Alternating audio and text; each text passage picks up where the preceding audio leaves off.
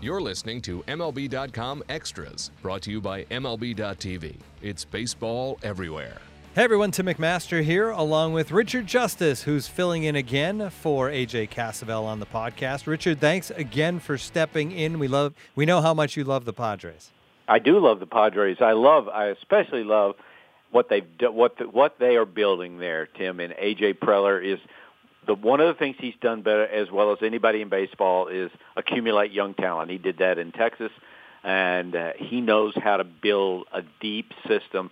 And in Andy Green, I think they got the right guy managing the Padres. You know, um, the Padres are at the point where they're a lot closer to turning the corner than maybe uh, people on the outside would think. But you know, you have to go do it on the field. So, so we'll see. We're going to get into the team's lineup, rotation, bullpen as currently constructed. If no more moves are made, this is what they would roll out there on opening day. We'll get your thoughts on that, Richard. Uh, but first, you speak of bringing in young talent and building up the depth of that minor league system. Uh, AJ Preller and company at it again this week as they trade away Yangervis Solarte to the Blue Jays. They get a couple of young minor leaguers back. Edward Olivares, the number 24 now ranked player in the Padres system. They also get Jared Carkuff back in that play in that trade. Um, those aren't two guys that jump out as top prospects that are going to suddenly uh, leap into the majors and, and help you out, but it is more depth, and they're players that have upside. And Solarte was a guy who there's so many young there's so many infielders right now on this roster that they had to deal somebody. Seems like a trade that really made made a lot of sense for both teams. It it is, and I think the way AJ Preller looked at it is we're adjusting our depth, and uh, we, as you said, we have a, an in, uh, a surplus of guys in the infield. I mean, they feel like this this young guy Carlos Asuaje is ready to play second base. That he can play second base or at least compete for the position. And the key guy in the trade is 21 year old outfielder Ed, Edward Olivares. Uh, he's a guy that AJ has had some conversations about prior. They think he's going to play, you know, two years. I mean, that maybe get to Double A next year and then be on the cusp in in 2019. But I think the way he looked at it is he was able to to uh, strengthen one part of the team and take away from a part of the team that he already had pretty good depth at. Yeah, it's a, a, move that made sense. All right, let's get into the lineup rotation and bullpen. Um, obviously, you continue to hear rumors about the fact that this team could add Eric Hosmer at some point this offseason, but that doesn't count for this assignment. We're going with the current roster. So, yeah. Manuel Margot leading things off, Freddie Galvis batting second, Wil Myers batting third, Hunter Renfroe batting fourth, Cory Spangenberger batting fifth at third, then it's Carlos Asuaje at second. Jose Pirela in left and Austin Hedges, your catcher, batting ninth. Um, this is a, a, lineup that hit a lot of home runs in 2017, but they didn't necessarily get on base. And it seems like, as constructed in this list, that could be a similar issue going forward. Yeah, and I think we're just watching the growth of young players. You know, I mean, Wil Myers is the only guy that you look at and you know what he's going to get. Freddie Galvis from the Phillies to play shortstop. That's that's a big addition for them. But I think you know, it's it's take a deep breath and it's be patient. It's give Manuel Margot, give him at bats, give Renfroe at bats, give the young second baseman at bats. You know, Austin Hedges. We're going to find out about all those guys, and that's part of what you do. You try to. By the end of last season, I think there was some clarity that all those guys could contribute going down the road, and I think that's what you're looking for um, as you as you continue to go. Now, if you if you bring in Eric Hosmer, you know, I, I look if you if you get him on a five or six year deal, that and he's just 28 years old. And it's unusual players like that become free agents at that age. That makes sense long term, and it is. You still have to think long term. I know I've talked to a couple of general managers later lately who've been parts of re- reconstructions, and they said you we're, we're willing to do anything in terms of of a free agent, but we can't lose sight of the big picture. And for the Padres, the big picture is let's just continue to let those young guys fail and succeed and fail and grow. That's the atmosphere that Andy Green has created. Um, the thing about that is you don't know how quickly they're going to turn the corner, and uh, so so we'll find out. All right. So, what is the biggest question mark you think, Richard, when you look at that group? Well, the, the biggest question mark is on base percentage. You know, yeah. like young guys tend to swing and miss a lot. We've seen that with them. They, you know, we're in an era where we're focused on getting the ball in the air and getting the ball over the fence, and that's fine. Except, and you can live with strikeouts, but you can only live with a certain, you know, you can't live with a million strikeouts. So I think the question mark is who is Manuel Margot? I mean, he he looked better. You know, he looked like a guy that's going to be a player. I think they still believe Hunter Renfroe is going to be a player. Uh, you know, and Hedges. I mean, to me, those are the three guys. And just if you could tell me where those guys are going to be in September in their careers, I think I could tell you what the timetable for the Padres contending again in the National League West is.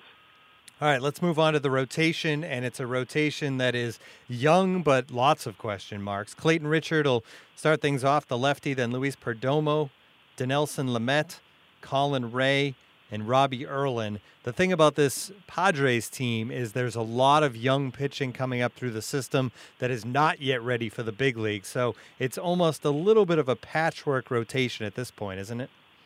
it is a patchwork rotation, and you know they so they've added Tyson Ross. They're going to bring Tyson Ross back, Chris Young, Matt Strahm, three guys that have at different points in their careers. Well, Tyson Ross obviously is very familiar to Padres fans, so is Chris Young. Um, I think those guys bring an experience factor, but I think they also will push the young guys. You're going to have essentially you're going to have ten, and I, I forgot to include uh, Bryan Mitchell, who was acquired from the Yankees. So you're going to have 10 people competing for five spots. Well, you need 10 starters anyway. Um, so I think that helps everybody, and especially a guy like Ross and a guy like uh, Chris Young. You want what they bring in terms of giving young players a role model and all of that. But the real interesting work is at Double A, where their top four, four of their top four of top prospects, including, including Cal Quantrill and Eric Lauer, Joey Lucchesi, Jacob Nix, um, their development. And they probably will all start the season at Double A. I think they probably will all be invited to spring training just so the major league staff can get a look at them. But the timetable for the Padres is essentially their timetable. And so you would expect those guys to all be in Triple A by the end of the year possibly the big leagues, depending on what the injury is and and how the young guys like Perdomo how do they, how they do during the year. Um, but I would say from that point of view, if I'm a Padres fan, I, I, Padres fan, I want to come to spring training. I want to see those guys pitch, and I'm going to be excited about that. I'm going to be excited that there are so many young arms with big upsides uh, wrapped around the Chris Youngs and the Clayton Richards and, and all of those guys. Um, the thing I learned in 2012 watching the Oakland A's just go out and collect young pitching, and I'll never forget on the diamond, Billy Beane says, uh, you know, we've got a, we've got the best pitching staff in the American League here, but it may not be until next year or the year after. Well, the, the A's won the went to the playoffs that year, and that young the young pitchers came of age very quickly, and that can happen. And that's you know, pitching translates at any level. So that's the optimism you would have going forward. Yeah, once you see those prospects at spring training, I think that's when the fans really start to get excited about a rebuild because we can see these guys. They're not just names on a prospect list, they're real people and they're really pitching, and, and we get a chance to see them in big league type games. So definitely uh, a spring training to look forward to here coming up in about a month here in 2018. All right, finally the bullpen, Richard. Uh, Brad Hand is back for now. We'll see if that changes, but we're doing for this now, for just right. now. Kirby Yates behind him. Craig Stammen's back. Uh, Kazuhisa Makita, Colten Brewer, Phil Maton, Carter Capps is is back if healthy. Jose Torres. So um, you have a couple of obviously very strong arms. The question mark will be whether or not those guys stay in the or if they get traded at some point. But overall, it looks like a bullpen that has some potential. It does, and I guess I'm surprised that Brad Hand is still there. I, I know teams that contending teams that want him and wanted him at the trade deadline last year. Obviously, AJ Preller didn't get a price he was he was comfortable paying. I still think, you know, if you're telling me, if you're going to tell me Brad Hand is pitching for the Houston Astros on opening day, I, I wouldn't be a bit surprised. They're one of the teams that have been most att- intense about their pursuit of him. And then you just let the arms fall in. Carter Capps, I, I assume, will be healthy at some point in the first half if he's not already having undergone thoracic outlet surgery. And then you just line up those other guys, Torres and Yates, and, and there's so many so many balls in the air with the Padres. You know, in terms of what what you know, figuring out the outfield, which of these young players are long-term solutions, and which of the starters are, are going to make it both near-term and long-term. Um, you know, the future is bright in that way, and I think in that way the bullpen is the last thing you sort of sort out. You put as many arms out there as you can and let them fight it out. And in that way, Brad Hand is really not a fit there, and Carter Capps is sort of a fit. You know, you you you, you could see that they pitched the eighth and ninth inning and and provide some certainty for for those when you have a lead late in games. Um, but I just like you know I think we can't say it enough. Padres are in a good spot. They have a lot of talent. I think in our top 100, I think they had seven of the top 100, and that that was tied for the most in the majors. When you have history has shown, we've seen it with the Royals, that when you have this kind of talent at the at the minor league level, it's going to translate into wins uh, at some point. And the the trend now in baseball is to push the young kids, to challenge them, to to put them a, a year ahead of their schedule, and and see if they can survive and see how they adjust. So that's my that's my Padres optimism. I love it. I love the optimism, and there are reasons to be optimistic, if not for 2018. Certainly for the end of the season, maybe where you see a lot more of these prospects coming up and into 2019 as we build towards the future for the Padres. This has been MLB.com Extras, our Padres edition. For Richard Justice, I'm Tim McMaster. Tune in again next time.